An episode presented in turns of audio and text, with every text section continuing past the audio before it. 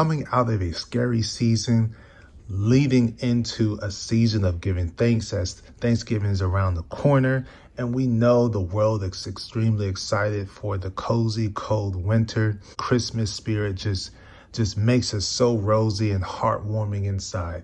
So might as well get yourself protected from the cold, get you a long sleeve, get you a beanie, protect your head, your hair, your ears, and go ahead and head to www.crewclothingla.com because winter is coming. So head over to the clothing company that is all about support, camaraderie, unity amongst friends, marriages, family, all types of relationships because when we are together, we can achieve the perceived impossible. So head over to www.crewclothingla.com and shop away for this holiday season. Now to the show. Welcome back, you guys, to the Dub Podcast. The question of the day is Do you want to retire within 10 years? If that is you, here are five key to do items you want to start to put in play. The first one right here get outside help to create the plan so we can achieve this goal. Why? Setting up a financial plan to retire within a de- decade can be complex, and it is made even more so by the periodic changes to rules governing our retirement options, our retirement vehicles such as the Secure Act of 2019 and its its offspring, the sister legislation, which is under consideration, securing a strong Retirement Act of 2021. So we want to make sure we're we have someone right there next to us that's going to be able to coach us through this plan on how to manage the next our nest egg on an ongoing basis. And a lot of times they do charge a percent of the assets that you might invest. So you want to make sure you're connected to someone that you trust that's going to ensure whatever it is that they're charging, you're reaping greater than the cost for them to manage your plan. So get some outside help to get the plan in place for your retirement vehicles and also just for the daily money management as well the budgeting, uh, finding creative ways to cut spending, all of those beautiful and wonderful things. Next thing is to strategize how to draw down your nest egg. So what what are we talking about here? There's there's a there's this discussion that's going on about how much to withdraw from your savings so that you don't outlive your money. So a lot of people say 4% is usually the, the good way to go you need to understand what it looks like if you're drawing down 5%.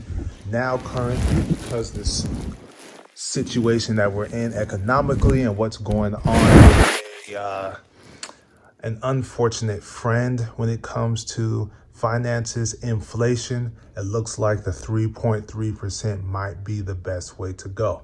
But always keep in mind as you're you're contributing to your different retirement vehicles that they are taxable as well. So you have uh, taxable sources such as your 401k. You have other non-taxable sources like your Roth IRAs, as well as market-dependent accounts, which could be stocks, mutual funds. Uh, you could have pensions, annuity, cash. You have to take the retirement minimum distributions from your traditional IRAs when you're at the age of 72, whereas Roth IRAs do not.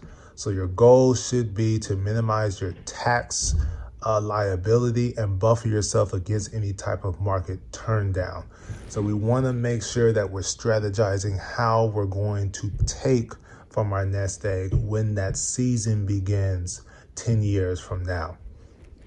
Next is to figure out how much in savings you'll need to withdraw. And I think a psychological uh, there's a psychological thing when it comes to this because as you're drawing, you're seeing the account dwindle. And I know that could trigger some type of uh, mindset of fear or anxiousness but we have to go in with the understanding that we're switching from a, a accumulation mindset because that steady paycheck is no more and switching to a preservation mindset and to ensure that we're not outliving the money that we have decided to save, which is separate from your from your retirement vehicles. So we want what we want to do is to figure out how much we're going to need to draw from our savings to help meet our expenses. And so the first thing you want to do is look at your fixed sources of income. See how much that is coming in, whether it be from your pension or social security benefits, and juxtapose that, subtract that from what your assumed projected monthly expenses are going to be. And then you can see that gap there, whether you're $200, $100, or you want to add additional 500 for free spending to go out and enjoy yourself. So you want to see how much you're going to have to draw from your savings each month to cover your expenses. And during that conversation with that person that's helping you plan for this, you can address what is unnecessary, lack of a better term, to be on that budget. What is not entirely essential.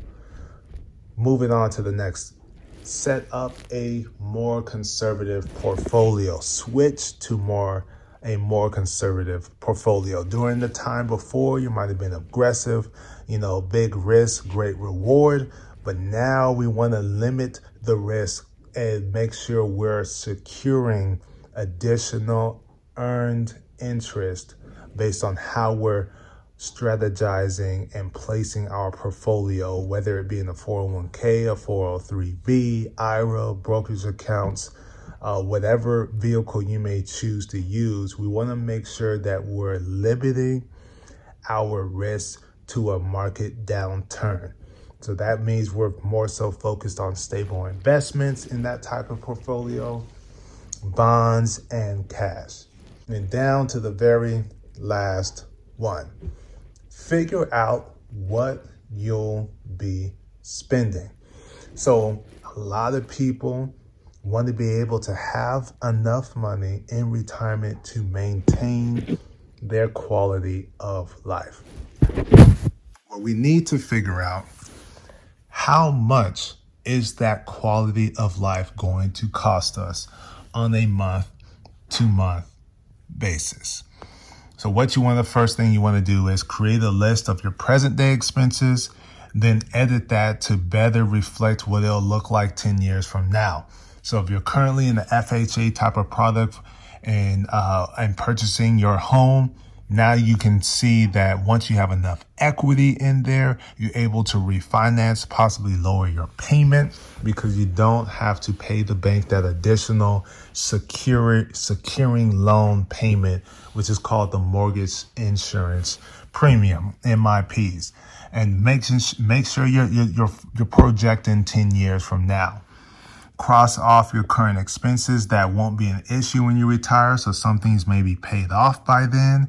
So that could be like a credit card, a personal loan, student loan payments, whatever those may be. And then you want to make sure you're preparing to add any new expenses that'll occur, which could be unsubsidized health insurance. Uh, if you retire, if you retire before you qualify for the Medicare. So things of that nature, that's what we want to pay attention to. So those are the five key to do items if you want to retire within 10 years. Thank you so much for listening. If you want to support the show, just head over to www.patreon.com slash QFLO studios. Thank you so much for joining the Dub Cub podcast. Peace.